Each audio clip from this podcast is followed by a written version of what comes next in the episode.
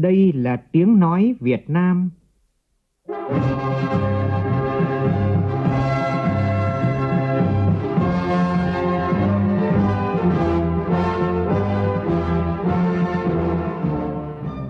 là tiếng nói Việt Nam, phát thanh từ Hà Nội, thủ đô nước Cộng hòa xã hội chủ nghĩa Việt Nam.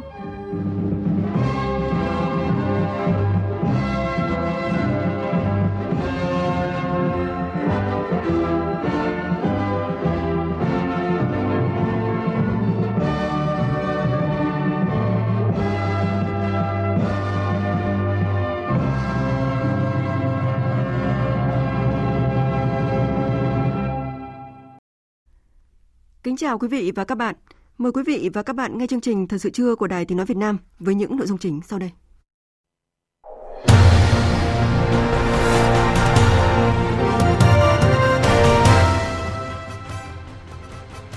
Tổng thống Cộng hòa Singapore Halima Jacob chủ trì lễ đón trọng thể Chủ tịch nước Nguyễn Xuân Phúc cùng phu nhân và đoàn đại biểu cấp cao Việt Nam thăm cấp nhà nước tới Singapore. Ngay sau lễ đón, Chủ tịch nước Nguyễn Xuân Phúc hội đàm với Thủ tướng Lý Hiển Long thảo luận về các phương hướng hợp tác song phương trong giai đoạn mới và tiếp lãnh đạo một số tập đoàn hàng đầu của Singapore. Bộ Công Thương giao 10 doanh nghiệp đầu mối nhập khẩu thêm 2 triệu 400 nghìn mét khối xăng dầu trong quý 2 năm nay, bảo đảm đủ nguồn cung xăng dầu cho nhu cầu phát triển kinh tế xã hội và phục hồi kinh tế đất nước. Thuốc điều trị COVID-19 do Việt Nam sản xuất bắt đầu được bán trên thị trường nhưng người dân khó mua vì vướng quy định. Trong phần tin quốc tế, lực lượng quân sự Nga đang tiến vào Ukraine từ Belarus trong khi đó, Tổng thống Nga Putin điện đàm với nhiều nhà lãnh đạo trên thế giới thảo luận xung quanh vấn đề Ukraine.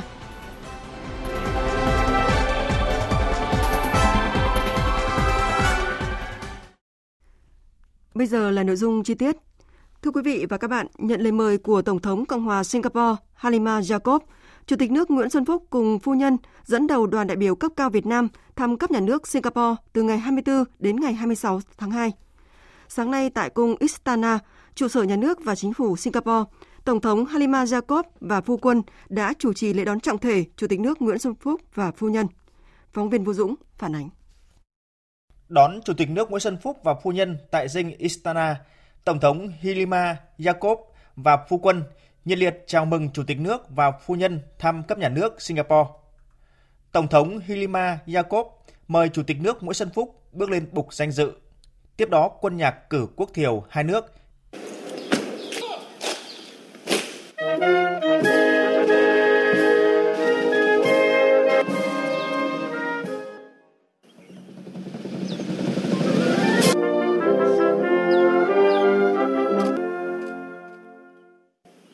cử quốc thiều, đội trưởng đội danh dự tiến đến gần bục danh dự chào và trân trọng mời Chủ tịch nước duyệt đội danh dự. Tiếp đó, hai nhà lãnh đạo dẫn đầu đoàn cấp cao hai nước tiến hành hội kiến.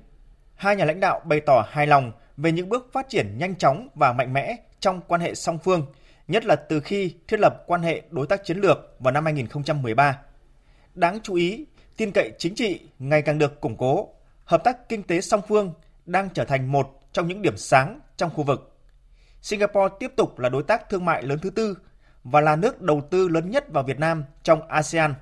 Đồng thời, vừa trở thành nước đầu tư lớn thứ hai trong tổng số 140 quốc gia và vùng lãnh thổ đầu tư vào Việt Nam với tổng vốn đăng ký đạt 66 tỷ đô la Mỹ. Hợp tác về quốc phòng, an ninh, văn hóa, giáo dục, giao lưu nhân dân tiếp tục phát triển mạnh mẽ. Hai bên đã tích cực hợp tác chia sẻ kinh nghiệm và hỗ trợ lẫn nhau về trang thiết bị y tế phòng chống dịch COVID-19. Hướng tới kỷ niệm 50 năm thiết lập quan hệ ngoại giao và 10 năm quan hệ đối tác chiến lược năm 2023, hai nhà lãnh đạo thống nhất về một số phương hướng lớn trong hợp tác hai nước, trong đó có sớm nối lại trao đổi đoàn cấp cao và các cấp, duy trì các cơ chế hợp tác song phương nhằm tháo gỡ khó khăn, thúc đẩy các lĩnh vực hợp tác cụ thể. Hai nhà lãnh đạo cũng nhất trí tập trung thúc đẩy kết nối giữa hai nền kinh tế, chú trọng hợp tác trong các lĩnh vực của thời đại công nghệ 4.0 như kinh tế số, chuyển đổi số, đổi mới sáng tạo, phát triển nguồn nhân lực chất lượng cao, phát triển xanh và bền vững. Hai nhà lãnh đạo cũng hoan nghênh việc hai nước đạt được thỏa thuận công nhận lẫn nhau về chứng chỉ vaccine nhân dịp chuyến thăm này, giúp tạo thuận lợi hơn cho việc đi lại và giao thương giữa hai nước, góp phần vào nỗ lực phục hồi và phát triển kinh tế xã hội của mỗi nước trong trạng thái bình thường mới. Đồng thời, nhất trí tăng cường hợp tác giáo dục, văn hóa, du lịch, giao lưu nhân dân, cũng như hợp tác tại các diễn đàn khu vực và quốc tế. Tiếp đó, trong sáng nay theo giờ địa phương, Chủ tịch nước Nguyễn Xuân Phúc đã có cuộc hội đàm với Thủ tướng Lý Hiển Long thảo luận về các phương hướng hợp tác song phương trong giai đoạn mới. Cũng trong sáng nay, Chủ tịch nước Nguyễn Xuân Phúc tiếp lãnh đạo một số tập đoàn hàng đầu Singapore trong các lĩnh vực năng lượng, phát triển đô thị, bất động sản, hạ tầng khu công nghiệp. Khuyến khích các doanh nghiệp Singapore tiếp tục đầu tư và mở rộng đầu tư tại Việt Nam. Chủ tịch nước nhấn mạnh thúc đẩy đầu tư là một ưu tiên của Việt Nam trong thời gian tới, nhất là năng lượng sạch, phát triển bền vững. Phóng viên Vũ Dũng tiếp tục phản ánh.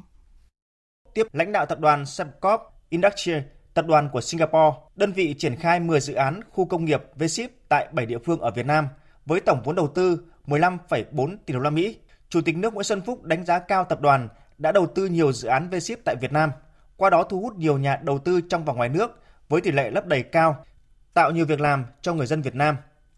Chủ tịch nước mong muốn tập đoàn mở rộng các mô hình V-Ship tại các địa phương khác của Việt Nam như Quảng Trị, Quảng Nam, đầu tư giai đoạn 2 tại Quảng Ngãi, Nghệ An.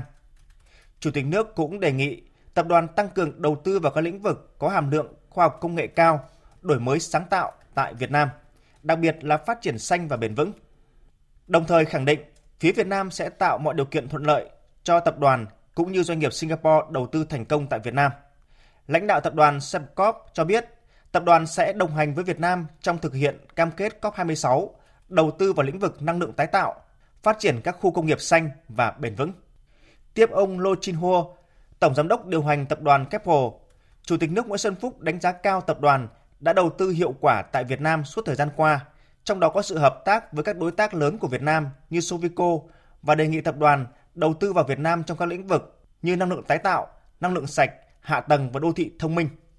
Các dự án cần có quy mô lớn, đổi mới sáng tạo và có tính lan tỏa cao. Lãnh đạo tập đoàn Keppel cho biết, tập đoàn đầu tư vào Việt Nam thông qua một số công ty như Keppelland, Sovico Phú Long và hiện đã có hơn 20 dự án tại Việt Nam với tổng vốn đăng ký hơn 3 tỷ đô la Mỹ. Tiếp đó, Chủ tịch nước Nguyễn Xuân Phúc đã tiếp bà Nina Yang, giám đốc điều hành tập đoàn Subana Young City Global và ông Lee Cheong Min, chủ tịch quỹ đầu tư CMIA Capital Partner. Đây là hai doanh nghiệp đang hợp tác để đầu tư khu đô thị sinh thái nông nghiệp, thực phẩm công nghệ cao với diện tích 1.000 ha tại thành phố Hồ Chí Minh, trị giá 1,2 tỷ đô la Mỹ trong 10 năm tới. Đánh giá cao ý tưởng của hai đơn vị về dự án này, Chủ tịch nước đề nghị các doanh nghiệp làm việc với các cơ quan chức năng của Việt Nam và thành phố Hồ Chí Minh để được hỗ trợ về các thủ tục triển khai dự án. Tiếp Chủ tịch Liên đoàn Doanh nghiệp Singapore, ông Lim Min Yan, Chủ tịch nước Nguyễn Xuân Phúc hoan nghênh liên đoàn đã kết nối doanh nghiệp hai nước hợp tác trong thời gian qua, góp phần thúc đẩy thương mại và đầu tư hai nước. Nhấn mạnh thúc đẩy đầu tư là một ưu tiên của Việt Nam trong thời gian tới. Chủ tịch nước đề nghị Liên đoàn Doanh nghiệp Singapore tiếp tục là cầu nối để thúc đẩy doanh nghiệp Singapore đầu tư vào Việt Nam trong các lĩnh vực hạ tầng, năng lượng, công nghiệp chế tạo, nông nghiệp chất lượng cao, công nghệ thông tin, đô thị thông minh, dịch vụ tài chính, ngân hàng. Những thông tin tiếp theo về chuyến thăm cấp nhà nước tới Singapore của Chủ tịch nước Nguyễn Xuân Phúc sẽ được chúng tôi cập nhật trong các bản tin và chương trình thời sự sau. Thưa quý vị và các bạn, Việt Nam mong muốn chia sẻ tầm nhìn và kinh nghiệm quốc tế trong phục hồi kinh tế xã hội xanh, bền vững và bao trùm, thúc đẩy hiệu quả chương trình phục hồi và phát triển kinh tế xã hội hậu đại dịch COVID-19. Đây là khẳng định của Phó Thủ tướng Thường trực Chính phủ Phạm Bình Minh tại hội nghị quốc tế thúc đẩy phục hồi kinh tế xanh và bao trùm, bài học từ kinh nghiệm quốc tế do chương trình phát triển Liên Hợp Quốc UNDP và Bộ Ngoại giao phối hợp tổ chức khai mạc sáng nay tại Hà Nội theo hình thức trực tiếp và trực tuyến. Nhóm phóng viên Hồ Điệp và Anh Thư phản ánh. Tại hội thảo, hơn 600 đại biểu là các doanh nghiệp, lãnh đạo các bộ ngành, chuyên gia kinh tế trong và ngoài nước nhận định rằng tác động cộng hưởng từ đại dịch COVID-19 cùng với tình trạng biến đổi khí hậu, cạn kiệt tài nguyên thiên nhiên cùng với các vấn đề nghiêm trọng về môi trường đã và đang để lại những hệ lụy to lớn, nhiều mặt và lâu dài cho các quốc gia, làm ngưng trệ những nỗ lực thực hiện các mục tiêu phát triển bền vững của Liên Hợp Quốc. Tuy nhiên, thế giới cũng đã chứng kiến nhiều thành tiệu mới ở cấp độ toàn cầu, thì chương trình nghị sự 2030 là tầm nhìn và khuôn khổ tương đối toàn diện để cộng đồng quốc tế cùng hướng tới các mục tiêu chung về phát triển bền vững. Trong thông điệp gửi đến hội nghị, ông Achim Stenner, Giám đốc chương trình phát triển Liên Hợp Quốc UNDP, đã gửi lời chúc mừng Việt Nam đạt được nhiều cột mốc quan trọng trong việc xây dựng một nền kinh tế xanh và sạch hơn. Việc dự báo tăng trưởng GDP của Việt Nam năm 2022 lên tới 5,5% so với mức 2,8% năm ngoái cho thấy những nỗ lực của Việt Nam trong việc bảo vệ, giữ gìn sức khỏe và sinh kế của người dân cũng như đẩy mạnh phục hồi kinh tế sau đại dịch. Phát biểu khai mạc hội nghị, Phó Thủ tướng Thường trực Phạm Bình Minh nêu rõ, vấn đề đặt ra đối với chính phủ Việt Nam sau đại dịch COVID-19 hiện nay không phải chỉ là phục hồi mà còn là phục hồi như thế nào. Tôi mong muốn các ý kiến đề xuất tập trung vào các lĩnh vực sau. Thứ nhất, giải quyết những tác động môi trường của tăng trưởng như các tác động về khí hậu, môi trường, sức khỏe bằng cách tiếp cận hướng tới một mô hình kinh tế có khả năng chống chịu và có năng suất cao. Thứ hai, bảo đảm quá trình tăng trưởng toàn diện và bền vững, bao gồm kết hợp hoàn thiện các khung pháp lý và thực thi chính sách hiệu quả để bảo vệ các nhóm yếu thế, bảo đảm sự tiếp cận công bằng đối với các cơ hội kinh tế và dịch vụ. Thứ ba, nâng cao năng suất, chất lượng, hiệu quả và sức cạnh tranh của nền kinh tế, bao gồm thông qua việc tạo ra hệ thống sản xuất carbon thấp, đổi mới, sáng tạo, ứng dụng thành quả của cách mạng công nghiệp 4.0 kinh nghiệm về chuyển đổi kinh tế, năng lượng, tư vấn về nguồn tài chính xanh, tiếp cận công nghệ xanh. Tham dự hội nghị từ điểm cầu trực tuyến tại Mỹ, giáo sư Joseph Stinlich người đã từng đoạt giải Nobel Kinh tế năm 2001, chia sẻ nhiều kinh nghiệm đẩy mạnh tăng trưởng kinh tế hậu đại dịch với Việt Nam. Theo đó, giáo sư Joseph Stiglitz đã nhấn mạnh rằng chính sự ổn định về chính trị, tỷ lệ tiêm chủng rất cao và chính sách điều hành kinh tế hợp lý là những yếu tố đảm bảo kinh tế Việt Nam sẽ tăng trưởng nhanh hậu đại dịch. Có hai khía cạnh tôi thấy có lợi cho Việt Nam. Thứ nhất là các chính sách điều hành trong lĩnh vực tài chính tư nhân, chính phủ và các quỹ công. Thứ hai là yếu tố ổn định chính trị mà nãy tôi vừa phân tích. Chính những điều này đã đặt Việt Nam vào một vị trí rất có lợi thế, bởi sẽ có rất nhiều quốc gia đầu tư vào Việt Nam. Các bạn là một quốc gia tạo nhiều điều kiện thuận lợi cho môi trường kinh tế, và điều này cũng sẽ mang đến nhiều cơ hội cho chính các bạn. Tôi cũng chia sẻ thêm rằng Việt Nam đã rất thành công trong chiến dịch tiêm chủng. Khi đại dịch vẫn còn tiếp diễn trên thế giới, thì chúng ta vẫn phải đối mặt với nguy cơ xuất hiện biến chủng mới, nguy hiểm, lây mạnh hơn. Tôi kêu gọi cộng đồng quốc tế hãy làm như những gì Việt Nam đã làm và tiếp tục đẩy mạnh chiến dịch tiêm chủng. Sáng nay tại trụ sở Chính phủ, Phó Thủ tướng Lê Minh Khái chủ trì cuộc họp của Ban chỉ đạo điều hành giá của Chính phủ, thảo luận về kết quả công tác điều hành giá 2 tháng qua và định hướng công tác điều hành trong thời gian còn lại của năm nay. Phóng viên Văn Hiếu đưa tin. Theo báo cáo của Bộ Tài chính, mặt bằng giá cả trong 2 tháng qua biến động tăng, trong đó ngoài những tác động theo quy luật hàng năm do trùng với thời điểm diễn ra Tết Nguyên đán, thị trường còn chịu nhiều áp lực bởi biến động tăng giá các mặt hàng năng lượng trên thị trường thế giới, trong đó có mặt hàng xăng dầu và ga. Số liệu của Tổng cục Thống kê cho thấy chỉ số giá tiêu dùng CPI so với tháng trước tăng 0,19%, tháng 2 ước tăng từ 1 đến 1,1%, CPI bình quân 2 tháng ước tăng từ 1,69 đến 1,73% so với cùng kỳ năm trước. Thông tin thêm về tình hình mặt hàng xăng dầu, Thứ trưởng Bộ Công Thương Đỗ Thắng Hải cho biết, thị trường xăng dầu thế giới tiếp tục diễn biến phức tạp trước căng thẳng chính trị giữa Nga và Ukraine, trong khi dự trữ xăng dầu tại nhiều nước giảm và nhu cầu xăng dầu tăng khi các nước triển khai các biện pháp phục hồi kinh tế. Hiện giá dầu thô trên thị trường thế giới đã vượt ngưỡng 100 đô một thùng và vẫn đang diễn biến phức tạp. Cho ý kiến về vấn đề này, Phó Thủ tướng Lê Minh Khái nêu rõ. Giá đó thì chúng ta điều hành là theo cái cơ chế giá Nghị định 83, cái Nghị định 95 là vừa rồi đã sửa đổi. Thì hiện nay thì à, chúng ta phải tiếp cận với lại cái giá thành phẩm xăng dầu trên thế giới chứ không thể cách nào khác được. Trên cơ sở cơ chế là cái quỹ bình ổn giá. Ờ, và những cái chi phí báo cáo các đồng chí là tiết kiệm tối đa.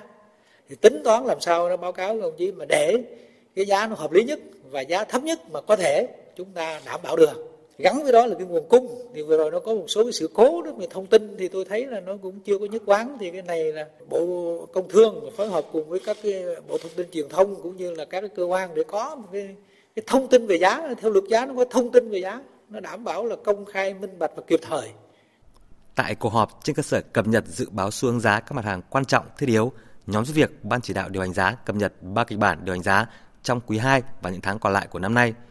Theo đó, kịch bản 1 dự báo CPI bình quân năm nay so với năm ngoái tăng khoảng 3,42%, thì CPI tháng 12 năm nay so với tháng 12 năm ngoái tăng khoảng 4,9%. Kịch bản 2 dự báo CPI bình quân năm nay so với năm ngoái tăng khoảng 3,9%, thì CPI tháng 12 năm nay so với tháng 12 năm ngoái tăng khoảng 5,8%. Và kịch bản 3 là dự báo CPI bình quân năm nay so với năm ngoái tăng khoảng 4,3%, thì CPI tháng 12 năm nay so với tháng 12 năm ngoái tăng khoảng 6,8%. Về thị trường xăng dầu, Bộ trưởng Bộ Công Thương vừa quyết định giao 10 doanh nghiệp đầu mối nhập khẩu thêm 2 triệu 400 nghìn mét khối xăng dầu trong quý 2 năm nay. Tin của phóng viên Nguyên Long. Quyết định nêu rõ việc sao sản lượng nhập khẩu xăng dầu tăng thêm cho các doanh nghiệp đầu mối kinh doanh xăng dầu để bù đắp sản lượng thiếu hụt do nguồn cung xăng dầu từ nguồn sản xuất trong nước không đạt kế hoạch, bảo đảm đủ nguồn cung xăng dầu cho nhu cầu phát triển kinh tế xã hội và phục hồi kinh tế đất nước. Danh sách các doanh nghiệp được giao sản lượng nhập khẩu xăng dầu tăng thêm gồm Tập đoàn Xăng dầu Việt Nam Petrolimex, Tổng công ty Dầu Việt Nam PVOI, Công ty trách nhiệm hữu hạn Thủy Bộ Hải Hà, Công ty trách nhiệm hữu hạn Hải Linh, Công ty cổ phần đầu tư dầu khí Nam Sông Hậu, Công ty Xuyên Việt Oil, Tổng công ty thương mại xuất nhập khẩu Thanh Lễ, Công ty dầu khí Đồng Tháp, Công ty Thiên Minh Đức, Công ty cổ phần hóa dầu quân đội. Doanh nghiệp được giao nhận nhiều nhất là Petrolimex với hơn 1 triệu mét khối, tiếp đến là PVOI với gần 489.000 mét khối. Liên quan đến giá xăng dầu, việc giá xăng tăng cao liên tiếp trong thời gian gần đây khiến nhiều doanh nghiệp, hợp tác xã nông sản ở Đông Nam Bộ gặp khó khăn trong quá trình phục hồi sau đại dịch COVID-19. Phản ánh của phóng viên Vinh Quang thường trú tại thành phố Hồ Chí Minh. Ông Nguyễn Viết Vị, giám đốc hợp tác xã thương mại dịch vụ Phước Thiện, tỉnh Bình Phước chia sẻ, hợp tác xã đã cố gắng linh hoạt trong vận hành nhằm giảm tối đa chi phí đầu vào, như hơn 1.000 hecta diện tích chuyên canh mít ruột đỏ và một số loại trái cây khác của hợp tác xã chỉ duy trì mức sản xuất gần 70%.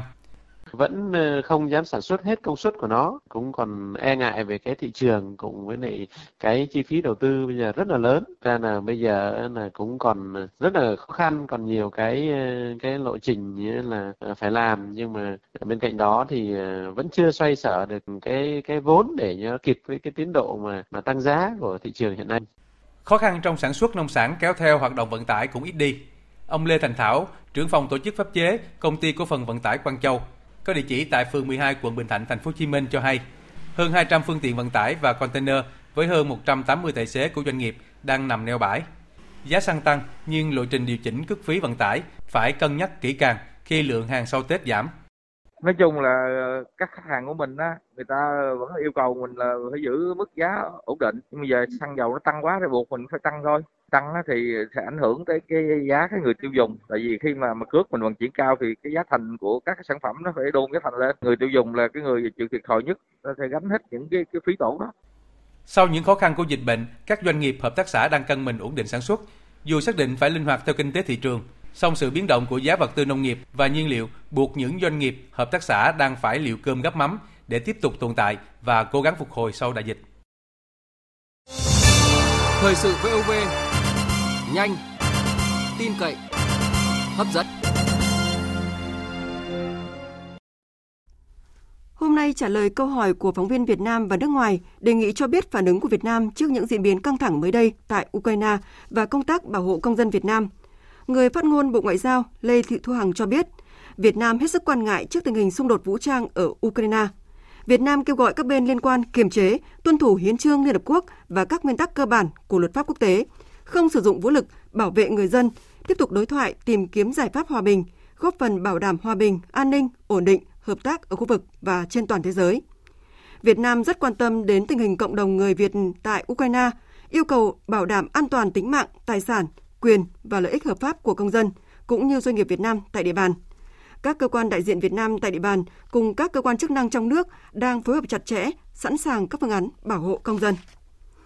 Về diễn biến trên thực địa, Thông tin từ Ukraine cho biết, đến nay đã có 137 binh sĩ và công dân Ukraine đã thiệt mạng, 316 người khác bị thương trong ngày đầu Nga thực hiện chiến dịch quân sự đặc biệt. Sân bay gần thủ đô Kiev, nhà máy hạt nhân Chernobyl và đảo Zerminy ở phía nam Ukraine đã bị Nga kiểm soát.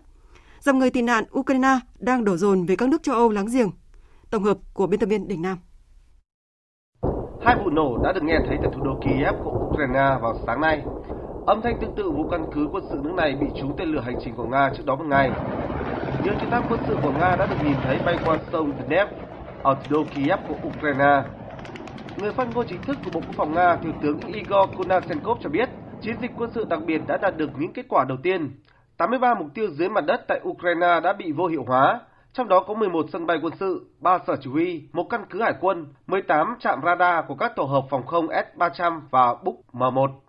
Quân đội của Cộng hòa Nhân dân Donetsk và Lugansk đã xuyên thủng hàng phòng thủ được trang bị tốt nhất của lực lượng vũ trang Ukraine, tiến sâu 6 đến 8 km nhờ sự hỗ trợ hỏa lực của pháo binh và không quân Nga. Chiến dịch sẽ tiếp tục cho đến khi đạt được các mục tiêu đề ra.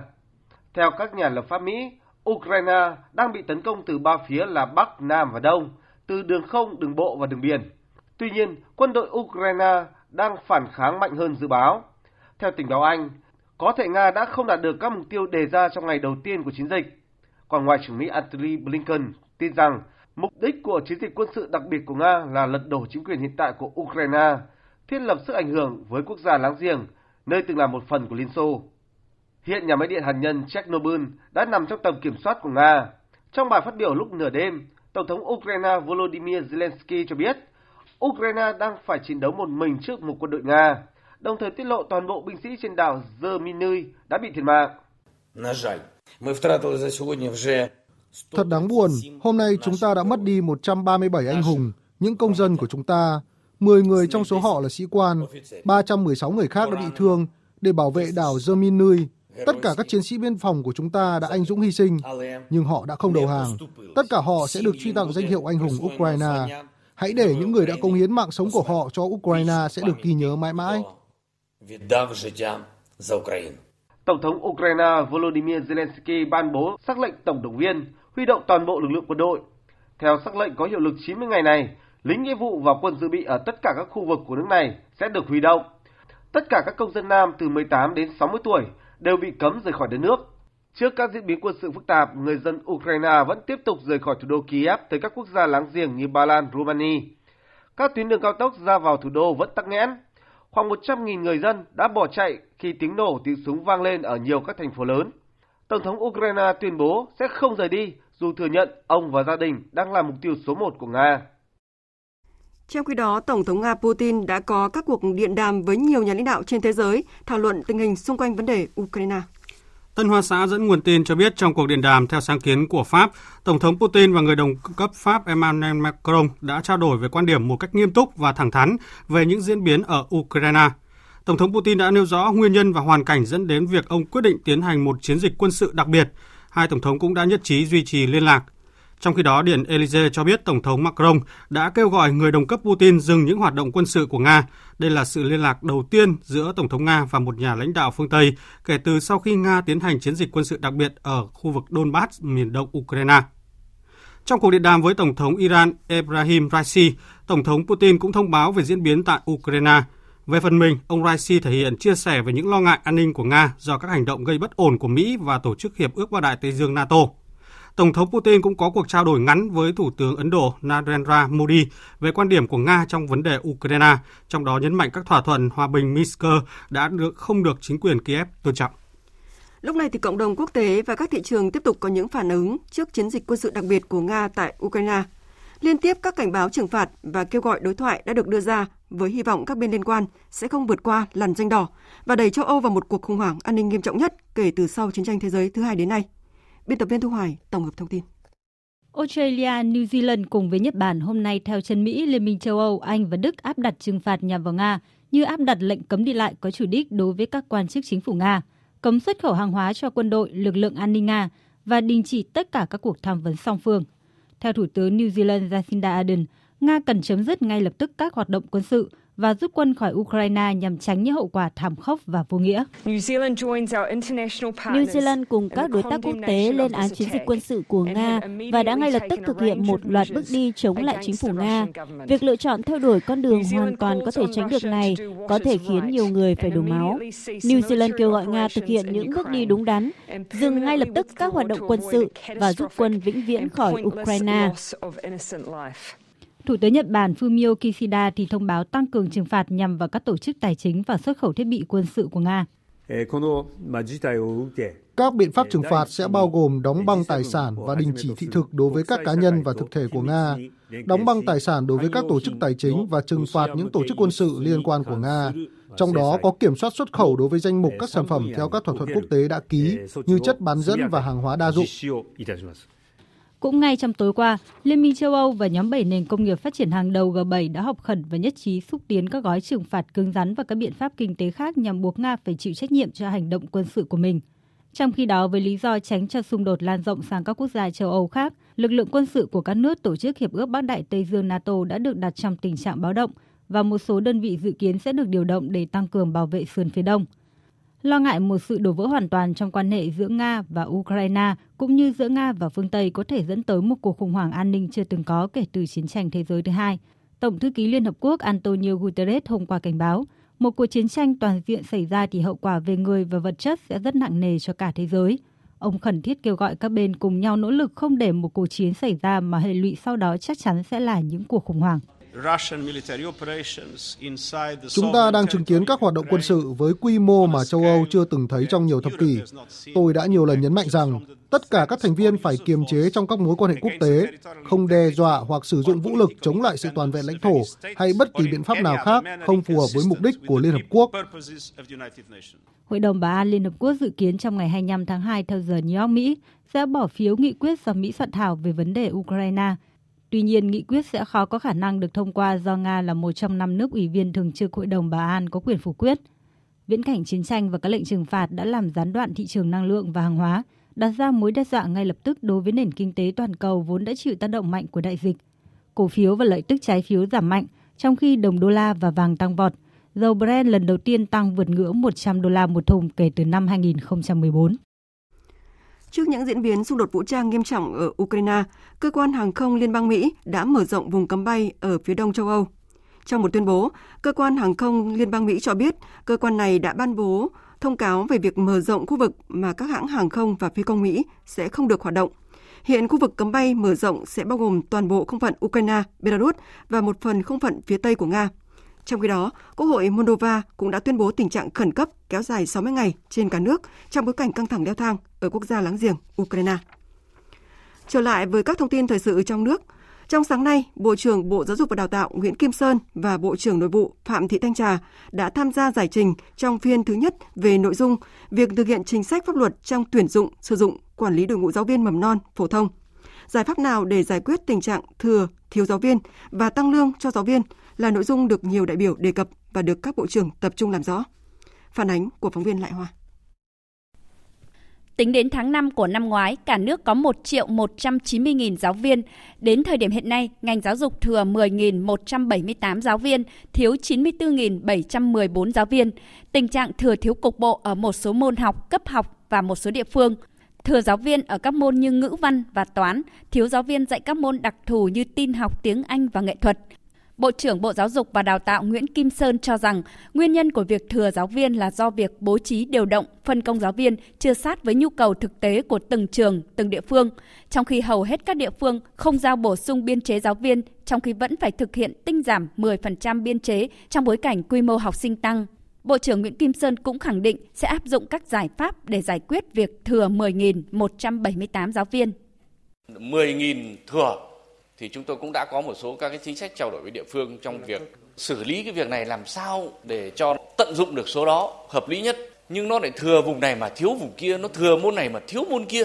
Rồi nó chưa đạt chuẩn thì có cái giải pháp điều động giữa vùng miền giữa các trường rồi chuyển đổi nâng chuẩn. Tất cả các biện pháp tôi nghĩ là sẽ phải được áp dụng. Nhưng hy vọng mà tận dụng được sử dụng hết được cái 10.000 thừa này là câu chuyện sẽ rất khó khả thi. Liên quan đến vấn đề này, Bộ trưởng Bộ Nội vụ Phạm Thị Thanh Trà bày tỏ mong muốn Bộ Giáo dục và Đào tạo sớm hoàn thiện chiến lược xây dựng giáo dục mầm non và phổ thông. Về lương của giáo viên, Bộ trưởng Phạm Thị Thanh Trà cho biết, sau phiên giải trình, Bộ sẽ phối hợp cùng với Bộ Giáo dục và Đào tạo nghiên cứu đề xuất giải pháp chế độ trước mắt khi trực cải cách chế độ tiền lương. Khi mà chúng ta thực hiện được cái nghị quyết 27 thì như vậy khi chúng ta vào thang bảng lương theo cái vị trí việc làm và tập trung vào cái việc điều chỉnh bổ sung đối với lại phụ cấp, ưu đãi đối với lại giáo viên mầm non.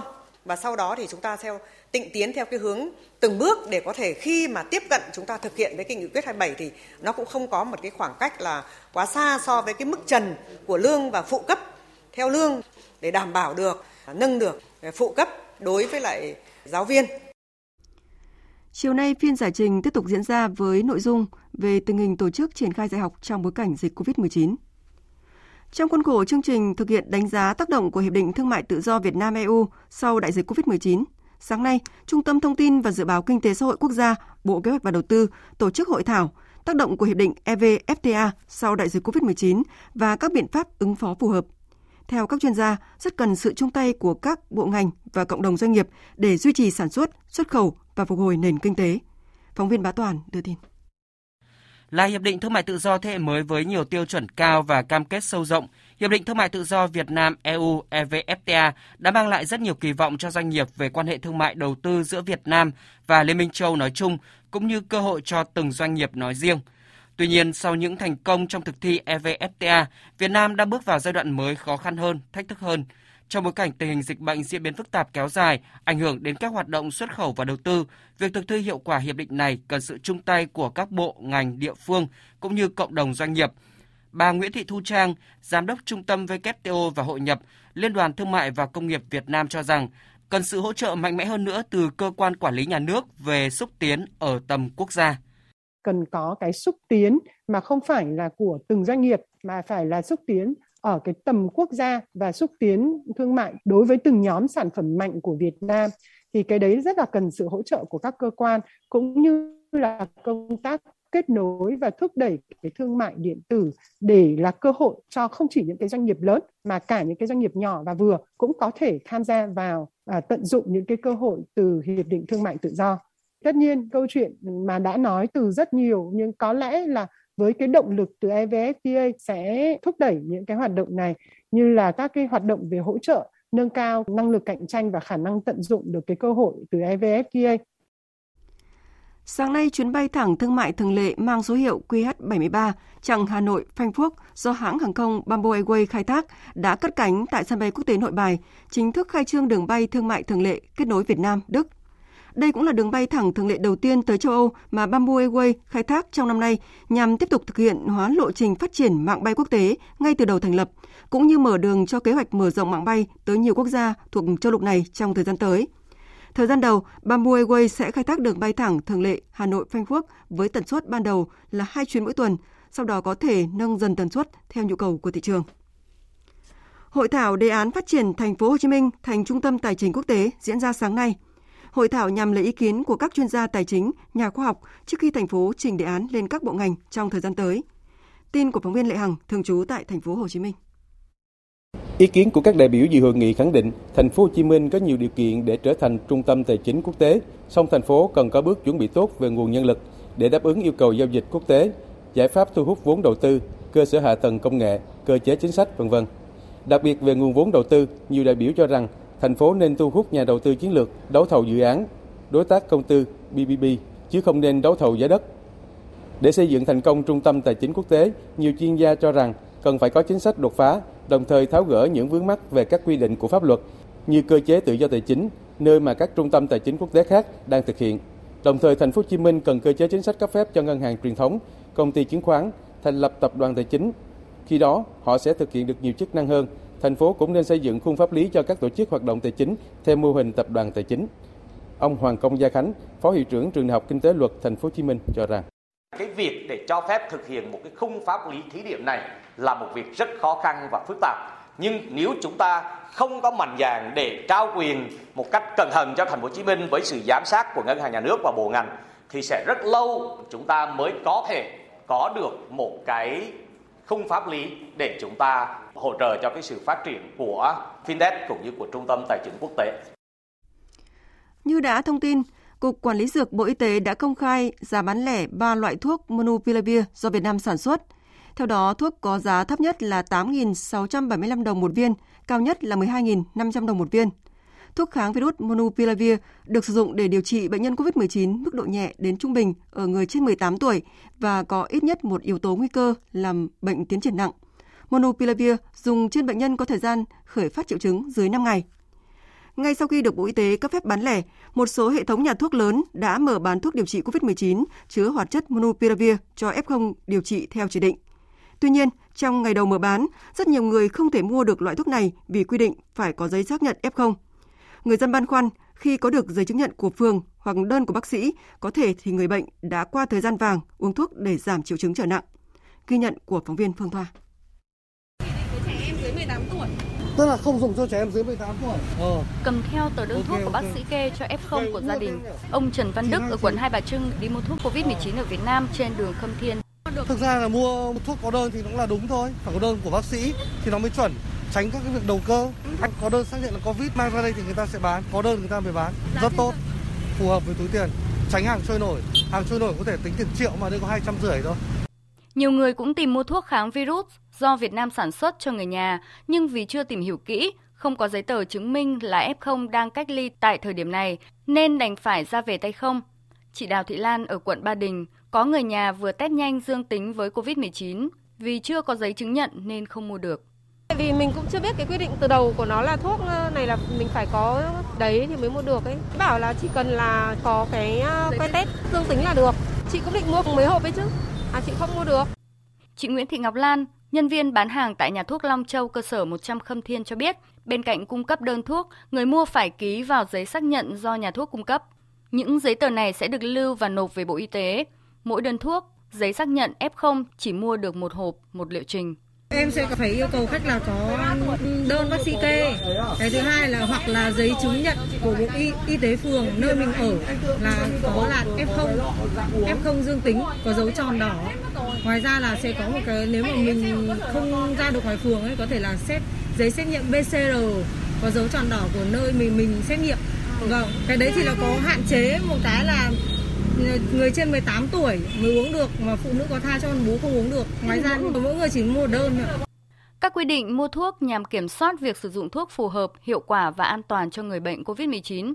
Tuy nhiên, nhiều người dân Hà Nội cho biết đang gặp khó về mặt thủ tục. Nhiều F0 chưa được phường cấp giấy xác nhận nên không thể mua thuốc dù thật sự mắc bệnh. Cùng tâm trạng này, bà Nguyễn Thị Tâm ở quận Đống Đa và anh Nguyễn Đức Trí ở quận Hai Bà Trưng băn khoăn về những quy định chặt chẽ này của cửa hàng. Ôi giời, xin dấu thì lâu lắm, thế thì chết dân mất, thế thì thôi. Nhưng bây giờ mà để mà xin cái giấy mà để F0 thì giờ đến thì ở trên giấy phường nhà cô có F0 đến 2 ngày sau là mới có cho mình cái giấy đi ra gọi nhận F chính nhận F0. Anh nghĩ là cái y tế phường này cũng phải nên nhanh nhẹn, có một bộ phận nào đấy mà một người chuyên trách về cái vấn đề khai báo nó nhanh dùng các cái phương tiện như kiểu Zalo hay gì đấy mà người dân chỉ cần có cái đã được xác nhận là là đã báo chính quyền thì cầm cái ra mua thì nó nó dễ hơn một chút. Như này thì đúng là cũng hơi hơi khó. Liên quan đến vấn đề này, Sở Y tế Thành phố Hồ Chí Minh vừa có công văn khẩn gửi Bộ Y tế đề nghị hướng dẫn việc cơ đơn thuốc kháng virus Monupiravir cho bệnh nhân COVID-19. Tin của Nguyên Hà Khánh, thường trú tại Thành phố Hồ Chí Minh. Tại buổi họp báo của Ban chỉ đạo phòng chống dịch COVID-19 và phục hồi kinh tế thành phố Hồ Chí Minh diễn ra chiều ngày 24 tháng 2, bà Nguyễn Thị Quỳnh Mai, Chánh văn phòng Sở Y tế thành phố Hồ Chí Minh cho biết, hiện nay các sản phẩm thuốc đã có mặt tại các cửa hàng bán lẻ thuốc trên thành phố. Khâu cuối cùng là làm sao bán thuốc cho người dân đúng pháp luật. Các nhà thuốc đã đủ điều kiện, nhưng đây là thuốc đặc biệt phải kê đơn. Muốn thế, bác sĩ ở trạm y tế, bệnh viện, bác sĩ tư nhân, vân vân phải khẳng định là có bệnh, người đó chắc chắn là F0 còn nếu như dương tính chạy ra mua thuốc là không đúng quy định. Để thực hiện đúng theo quy định của luật dược, Sở Y tế thành phố Hồ Chí Minh đã có công văn khẩn gửi Bộ Y tế để đề nghị hướng dẫn kê đơn cho bệnh dịch loại A, tức Covid-19. Sở Y tế thành phố hy vọng sẽ có hướng dẫn cụ thể để làm đúng theo quy định và công ty có thể yên tâm bán thuốc cho người dân. Quản lý thuốc như vậy để thứ nhất là bảo vệ sức khỏe cho cái người uống thuốc cái trước đã. Cái thứ hai nữa là bảo vệ cộng đồng để phòng ngừa cái việc mà chúng ta sử dụng thuốc bừa bãi kháng sinh, mà sử dụng bừa bãi thì dẫn đến cái chuyện gọi là kháng thuốc. Và đây là cái thuốc mà cái vũ khí cuối cùng duy nhất của chúng ta hiện nay. Mà chúng ta làm hủy hoại đi cái loại thuốc này thì coi như là chúng ta sẽ rất khó khăn trong cái, cho cái thế hệ sau.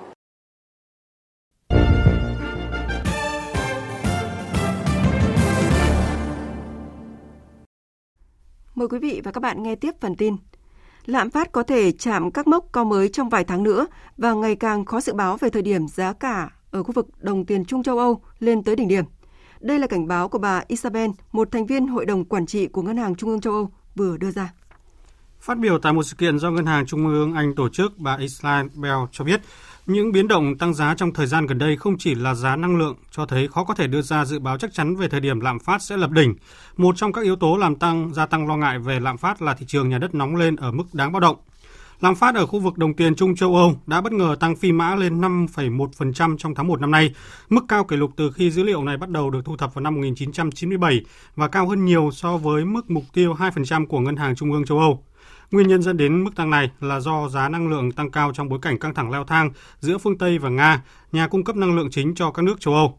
Trong khi đó, trong báo cáo tập cập nhật triển vọng kinh tế thế giới công bố vào tháng trước, Ngân hàng Thế giới IMF cảnh báo sự phục hồi kinh tế toàn cầu đang đối mặt với nhiều rủi ro, trong đó có căng thẳng địa chính trị có thể ảnh hưởng đến nguồn cung năng lượng, thương mại quốc tế và hợp tác về chính sách. Nhật Bản sẵn sàng giải phóng trữ lượng dầu mỏ nếu cơ quan năng lượng quốc tế IAE kêu gọi các nước phối hợp để đảm bảo đủ nguồn cung. Quyết định được đưa ra trong bối cảnh giá dầu thô tiếp tục tăng sau khi Nga tiến hành chiến dịch quân sự đặc biệt ở miền đông Ukraine. Hôm qua giá dầu thế giới đã tăng vọt lên 100 đô la Mỹ một thùng, lần đầu tiên kể từ năm 2014 sau khi Nga tuyên bố tiến hành chiến dịch quân sự đặc biệt ở miền đông Ukraine. Các nhà đầu tư lo ngại Mỹ và châu Âu sẽ áp đặt các biện pháp trừng phạt lên lĩnh vực năng lượng của Nga, gây gián đoạn nguồn cung. Trước đó, hôm 22 tháng 2, Cơ quan Năng lượng Quốc tế cho biết các quốc gia thành viên đã sẵn sàng hành động cùng nhau để đảm bảo các thị trường dầu mỏ toàn cầu được cung cấp đầy đủ. Hiện tổng dự trữ dầu của các quốc gia khoảng gần 4,16 tỷ thùng, bao gồm 1,5 tỷ thùng do các chính phủ giữ trong kho dự trữ khẩn cấp. Do đó, các nhà kinh doanh xăng dầu ở châu Á cho rằng việc cơ quan năng lượng quốc tế chuẩn bị cho đợt phối hợp xuất kho dự trữ dầu sẽ không ảnh hưởng nhiều đến giá dầu.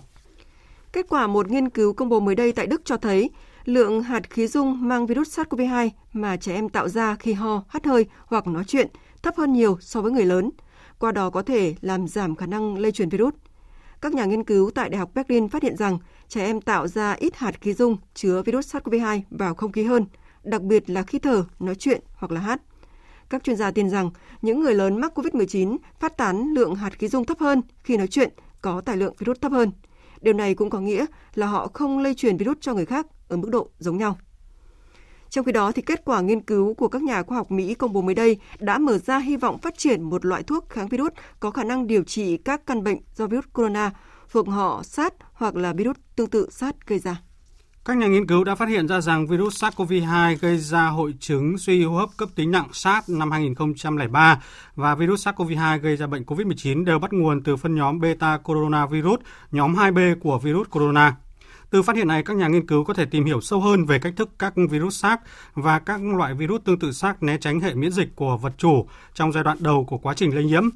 Nhóm nghiên cứu do giáo sư khoa học y sinh Scott Pagan tại trường Y thuộc Đại học California cho biết enzyme PL-PRO không chỉ mở ra hy vọng về thuốc điều trị COVID-19 mà còn với các căn bệnh do các virus corona khác thuộc nhóm 2B có thể gây ra trong tương lai. Quý vị và các bạn đang nghe chương trình Thời sự trưa của Đài Tiếng Nói Việt Nam. Tiếp tục chương trình là trang tin đầu tư tài chính và bản tin thể thao. Trang tin đầu tư tài chính. Các biên tập viên Thành Trung và Hà Nho xin kính chào quý vị và các bạn. Thưa quý vị và các bạn, giá vàng đang lên xuống một cách bất thường theo diễn biến tình hình căng thẳng giữa Nga và Ukraine. Ngày đầu phiên giao dịch sáng nay, giá vàng thế giới leo lên 1.973 đô la Mỹ một ounce, tương đương 54,8 triệu đồng một lượng. Nhưng sau đó, giá vàng lao dốc xuống chỉ còn 1.883 đô la Mỹ một ounce, tương đương 52,3 triệu đồng một lượng. Trong khi đó, giá vàng trong nước sáng nay tăng mạnh, tiến gần mốc 67 triệu đồng một lượng. Giá vàng SJC đang được giao dịch ở mức mua vào là 65 triệu 400 nghìn đồng một lượng, bán ra là 66 triệu 300 nghìn đồng một lượng. Giá vàng dòng Thăng Long đang được giao dịch ở mức mua vào là 54 triệu 550 nghìn đồng một lượng, và bán ra là 55 triệu 450 nghìn đồng một lượng. Thống đốc Ngân hàng Nhà nước Việt Nam vừa có quyết định công bố thủ tục hành chính được sửa đổi bổ sung thay thế lĩnh vực hoạt động ngoại hối thực hiện tại bộ phận một cửa thuộc chức năng quản lý của Ngân hàng Nhà nước Việt Nam. Trong đó một trong những điểm đáng chú ý là ba thủ tục hành chính cũ được bãi bỏ để gộp thành một thủ tục mới. Đó là thủ tục cấp lại, điều chỉnh gia hạn giấy phép thu chi ngoại tệ và các hoạt động ngoại hối khác đối với doanh nghiệp kinh doanh trò chơi có thưởng. Tại buổi tọa đàm, bài học kinh nghiệm rút ra từ đấu giá đất Thủ Thiêm và những khuyến nghị về thể chế do Viện Nghiên cứu Phát triển Thành phố Hồ Chí Minh tổ chức hôm qua, ông Lê Hoàng Châu, Chủ tịch Hiệp hội Bất động sản Thành phố Hồ Chí Minh cho rằng cần phải hoàn thiện luật pháp liên quan đến đấu giá đất. Cơ quan chức năng cần đánh giá dự án nhà đầu tư để xét duyệt trước khi đấu giá, tránh tình trạng như ở Thủ Thiêm là một doanh nghiệp mới thành lập được 2 tháng đã tham gia đấu giá. Theo báo cáo cập nhật ngành ngân hàng, chứng khoán Uonta Việt Nam nhận định lợi nhuận ngành ngân hàng trong năm nay phần lớn sẽ phụ thuộc vào khả năng thu hồi lại những khoản nợ vay tái cơ cấu. Tỷ lệ nợ xấu công bố có thể sẽ tăng lên trong nửa cuối năm nay sau khi thông tư 14 của Ngân hàng Nhà nước hết hạn vào ngày 30 tháng 6 tới. Các ngân hàng liên tục phản ánh giá cước SMS, dịch vụ ngân hàng cao gấp 3 lần so với tin nhắn thông thường của khách hàng cá nhân hoặc tin nhắn áp dụng cho các lĩnh vực khác. Với 49 ngân hàng tại Việt Nam như hiện nay, cước phí mà các ngân hàng phải trả cho nhà mạng có thể lên đến hàng ngàn tỷ đồng mỗi tháng. Về diễn biến thị trường chứng khoán, thưa quý vị và các bạn, phiên giao dịch sáng nay thị trường ngập tràn sắc xanh với hàng loạt mã tăng điểm mạnh. VN Index đã lấy lại ngưỡng tâm lý quan trọng 1.500 điểm. Cổ phiếu ngân hàng lớn như VPP, HDB, LPB đồng loạt tăng điểm dù biên độ không quá ấn tượng, trong khoảng 1 đến 2%. Kế đến là đà hồi phục còn được chứng kiến ở nhóm bất động sản chứng khoán bán lẻ xây dựng và vật liệu. Nhóm hóa chất và dầu khí vẫn lan tỏa sức nóng với nhiều mã tăng mạnh như DCM, DPM. Kết thúc phiên giao dịch sáng nay, VN Index đạt 1.506,84 điểm, HNX Index đạt 440,54 điểm. Đầu tư tài chính biến cơ hội thành hiện thực. Đầu tư tài chính biến cơ hội thành hiện thực. Thưa quý vị và các bạn, ngoài hai thành phố lớn là Hà Nội và thành phố Hồ Chí Minh, thị trường bất động sản tại nhiều tỉnh thành phố trên cả nước đang tăng mạnh. Tình trạng sốt đất hiện nay tiềm ẩn nhiều nguy cơ đối với các nhà đầu tư. Bởi sự tăng giá mạnh như vậy không phù hợp với sự tăng trưởng của nền kinh tế, vì vậy các chuyên gia khuyến cáo nhà đầu tư nên cẩn trọng khi tham gia thị trường trong thời điểm hiện nay, phóng viên Thành Trung phản ánh. Dù mới chỉ là cuối tháng riêng, nhưng thị trường bất động sản đang rất sôi động. Các thị trường mới nổi đang thu hút giới đầu tư như Bắc Ninh, Quảng Ninh, Đà Nẵng, Đồng Nai, Vũng Tàu. Thậm chí, cả các tỉnh Tây Nguyên cũng xảy ra tình trạng sốt đất cục bộ. Lý giải về hiện tượng tăng giá bất động sản từ cuối năm ngoái đến nay, ông Nguyễn Mạnh Khởi, Phó Cục trưởng Cục Quản lý Nhà và Thị trường Bất động sản cho rằng So với hai năm trước đó thì có tăng. Đấy, tuy nhiên thì chúng tôi đánh giá rằng cái giá tăng này nó là cái xu hướng chung bởi vì cái nguồn cung của thị trường nó còn hạn chế do Covid cho nên nhiều cái dự án bất động sản chưa hoàn thành cái sản phẩm cho nên chưa bán hàng. Trong khi cái nhu cầu thì trong đấy có nhu cầu thật và có cái một phần nhu cầu của đầu tư vẫn phát triển vẫn có cho nên là cái nguồn cung thì chưa đáp ứng đầy đủ và cái nguồn cầu thì lại tăng cho nên là nó có cái cái tăng như thế vậy. Theo khảo sát của kênh thông tin bất động sản.com.vn, có tới 92% số người được khảo sát mong muốn và có ý định mua bất động sản trong tương lai. Trong đó có hơn một nửa đang tìm mua nhà trong vòng 2 năm tới. Thành phố Hồ Chí Minh và Hà Nội là hai điểm được nhiều người lựa chọn mua nhất. Ông Nguyễn Quốc Anh, Phó Tổng giám đốc kênh thông tin bất động sản.com.vn cho rằng, về dài hạn, bất động sản vẫn là kênh đầu tư được kỳ vọng tăng giá tốt. Nhưng đầu tư ở vị trí nào, tính thanh khoản ra sao là điều mà các nhà đầu tư cần lưu ý để tránh rủi ro. Các cái thông tin liên quan đến đầu tư cơ sở hạ tầng, các thông tin có thể các một số huyện có thể lên quận, đó là thông tin nó rất là tốt cho cái việc là uh, đất nền tăng giá. Tuy nhiên rõ ràng chúng ta cũng phải rất là thận trọng với tư cách của nhà đầu tư, tại vì nếu chúng ta đi vào giai đoạn gọi là đỉnh sóng rất cao như vậy thì cái việc mà thoát được các khoản đầu tư như vậy nếu trong trường hợp mà thông tin nó không đúng cái chiều thuận lợi thì nó sẽ ảnh hưởng. Do vậy những nhà đầu tư nào mà lướt sóng nhà đầu tư nào mà sử dụng các cái vốn đòn bẩy đầu tư ngắn hạn thì phải đặc biệt rất là cẩn trọng.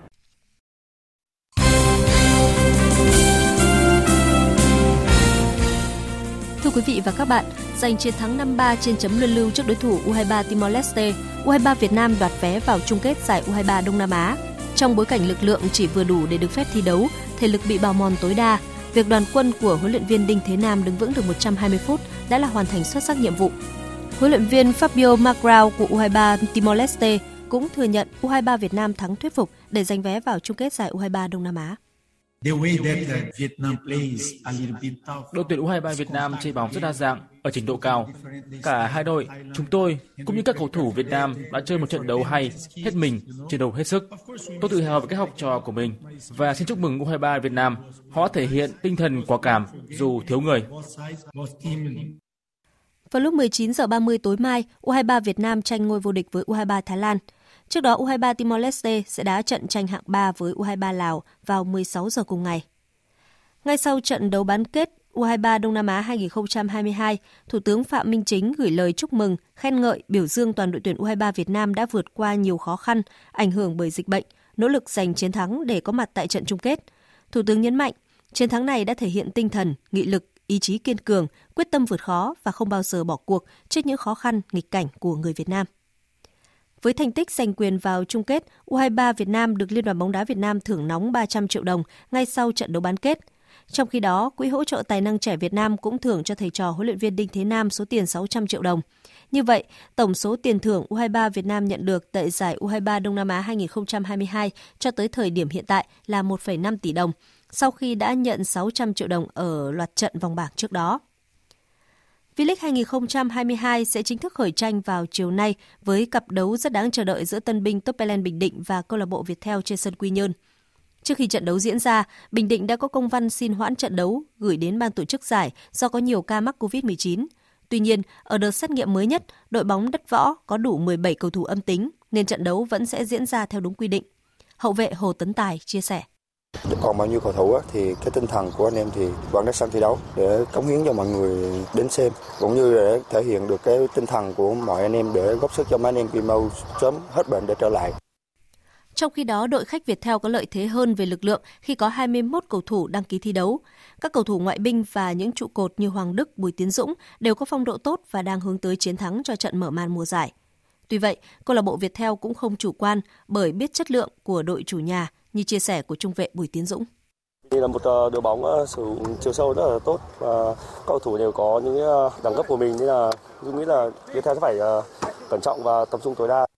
Cũng trong chiều nay, câu lạc bộ Hồng Lĩnh Hà Tĩnh sẽ được chơi trên sân nhà và tiếp đón đối thủ là câu lạc bộ Hải Phòng. Thầy trò huấn luyện viên Nguyễn Thành Công đã có sự chuẩn bị kỹ lưỡng cho trận đấu gia quân và cũng sẵn sàng hướng tới mục tiêu giành trọn vẹn 3 điểm. Tiền vệ Đinh Thanh Trung cho rằng cái lợi thế ở sân nhà của Hồng Lĩnh Hà Tĩnh là cái khán giả và rõ ràng tôi hy vọng khán giả sẽ đến sân rất là đông để cổ vũ đội nhà và toàn đội cũng à, đặt rõ quyết tâm muốn giành chiến thắng ở trên sân nhà. Điều đáng mừng là những tân binh gia nhập đội đều có sự hòa nhập tốt và thi đấu khá ăn ý.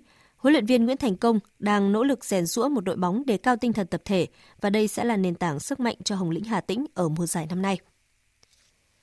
Hai đội tuyển quần vợt trẻ nam và nữ Việt Nam đã giành chiến thắng ở tứ kết vòng sơ loại giải quần vợt Junior Davis Cup và Junior Billie Jean King Cup khu vực châu Á Thái Bình Dương năm 2022.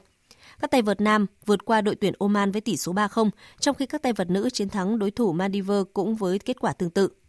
Hôm nay giải sẽ bước sang vòng bán kết và tuyển nữ Việt Nam sẽ đối đầu với tuyển nữ Mông Cổ, còn tuyển nam Việt Nam sẽ gặp tuyển Kazakhstan. Theo thông báo mới nhất từ Tổng cục Thể dục Thể thao, giải boxing cúp các câu lạc bộ mạnh toàn quốc sẽ khởi tranh từ ngày 22 đến ngày 31 tháng 3 tại nhà thi đấu tỉnh Tiền Giang. Hiện tại, các đơn vị vẫn chưa chốt danh sách vận động viên tham dự, nhưng chắc chắn các tay đấm xuất sắc nhất Việt Nam đều sẽ góp mặt ở giải đấu tập dượt cho SEA Games 31 này. Trước đó, Liên đoàn Boxing Việt Nam cũng đã quyết định cử 5 vận động viên nữ của Tiền Giang, Cần Thơ và Thái Nguyên tham dự giải vô địch boxing trẻ châu Á tại Jordani từ ngày 27 tháng 2 đến ngày 15 tháng 3. Dự báo thời tiết Bắc Bộ, khu vực Hà Nội và Thanh Hóa, trời nhiều mây, chiều giảm mây, trời nắng, đêm có mưa vài nơi, gió nhẹ, trời rét, có nơi rét đậm, rét hại, nhiệt độ từ 9 đến 21 độ. Khu vực từ Nghệ An đến Thừa Thiên Huế, nhiều mây, phía Bắc chiều giảm mây, trời nắng, đêm có mưa vài nơi, phía Nam có mưa rải rác, gió Bắc đến Tây Bắc cấp 2, cấp 3, trời rét, nhiệt độ từ 12 đến 20 độ. Khu vực từ Đà Nẵng đến Bình Thuận, phía Bắc nhiều mây có mưa, mưa rào rải rác và có nơi có rông. Phía Nam có mây, chiều nắng, chiều tối và đêm có mưa rào và rông vài nơi, gió Đông Bắc cấp 2, cấp 3. Phía Bắc trời lạnh, trong mưa rông có khả năng xảy ra lốc, xét, mưa đá và gió giật mạnh, nhiệt độ từ 17 đến 30 độ. Tây Nguyên và Nam Bộ có mây, chiều nắng, chiều tối và đêm có mưa rào và rông vài nơi, gió Đông Bắc đến Đông cấp 2, cấp 3. Trong mưa rông có khả năng xảy ra lốc, xét và gió giật mạnh, nhiệt độ từ 22 đến 33 độ. Tiếp theo là dự báo thời tiết biển. Bắc Vịnh Bắc Bộ không mưa, tầm nhìn xa trên 10 km, gió Đông Bắc cấp 4, cấp 5.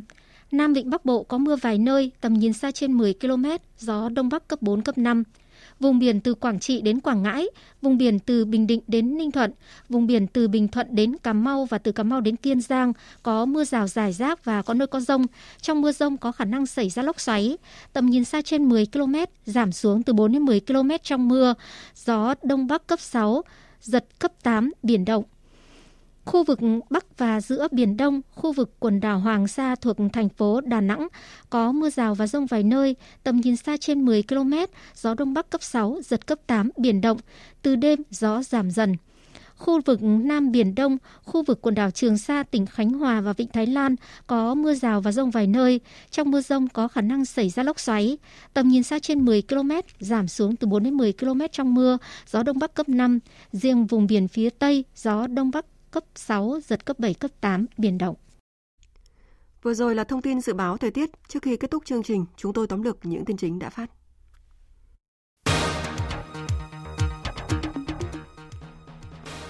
Lễ đón Chủ tịch nước Nguyễn Xuân Phúc, phu nhân và đoàn đại biểu cấp cao nước ta thăm chính thức Singapore diễn ra sáng nay dưới sự chủ trì của Tổng thống Cộng hòa Singapore Halima Jacob. Ngay sau lễ đón, Chủ tịch nước Nguyễn Xuân Phúc đã hội đàm với Thủ tướng Lý Hiển Long, tiếp lãnh đạo một số tập đoàn hàng đầu của Singapore trong các lĩnh vực năng lượng, phát triển đô thị, bất động sản, hạ tầng khu công nghiệp. Khuyến khích các doanh nghiệp Singapore tiếp tục đầu tư mở rộng tại Việt Nam, Chủ tịch nước nhấn mạnh thúc đẩy đầu tư là một ưu tiên của Việt Nam trong thời gian tới, nhất là năng lượng sạch, phát triển bền vững. 10 doanh nghiệp đầu mối vừa được Bộ Công Thương giao nhập khẩu thêm 2 triệu 400 nghìn mét khối xăng dầu trong quý 2 năm nay nhằm bù đắp sản lượng thiếu hụt do nguồn cung xăng dầu từ nguồn sản xuất trong nước không đạt kế hoạch, bảo đảm nguồn cung đủ xăng dầu cho nhu cầu phát triển kinh tế xã hội và phục hồi kinh tế đất nước. Lực lượng quân sự Nga tiến vào Ukraine từ Belarus đang ở cách thủ đô Kiev của Ukraine 32 km. Bộ Quốc phòng Ukraine cho biết khoảng 800 binh lính Nga thương vong trong các cuộc đụng độ với quân đội Ukraine. Cơ quan này cũng cho biết quân đội đã phá hủy 30 xe tăng, 7 máy bay chiến đấu, 6 trực thăng của Nga. Tổng thống Nga Putin đã có các cuộc điện đàm với hàng loạt các nhà lãnh đạo trên thế giới như Ấn Độ, Iran và Pháp. Hội đồng Bảo an Liên Hợp Quốc dự kiến trong ngày hôm nay sẽ bỏ phiếu nghị quyết do Mỹ soạn thảo về vấn đề Ukraine. Tuy nhiên, nghị quyết sẽ khó có khả năng được thông qua do Nga là một trong năm nước ủy viên thường trực của Hội đồng Bảo an có quyền phủ quyết.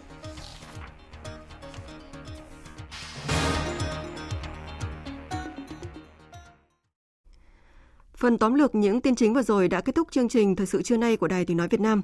Chương trình do các biên tập viên Minh Châu, Duy Quyền và Nguyễn Hằng thực hiện với sự tham gia của kỹ thuật viên Uông Biên.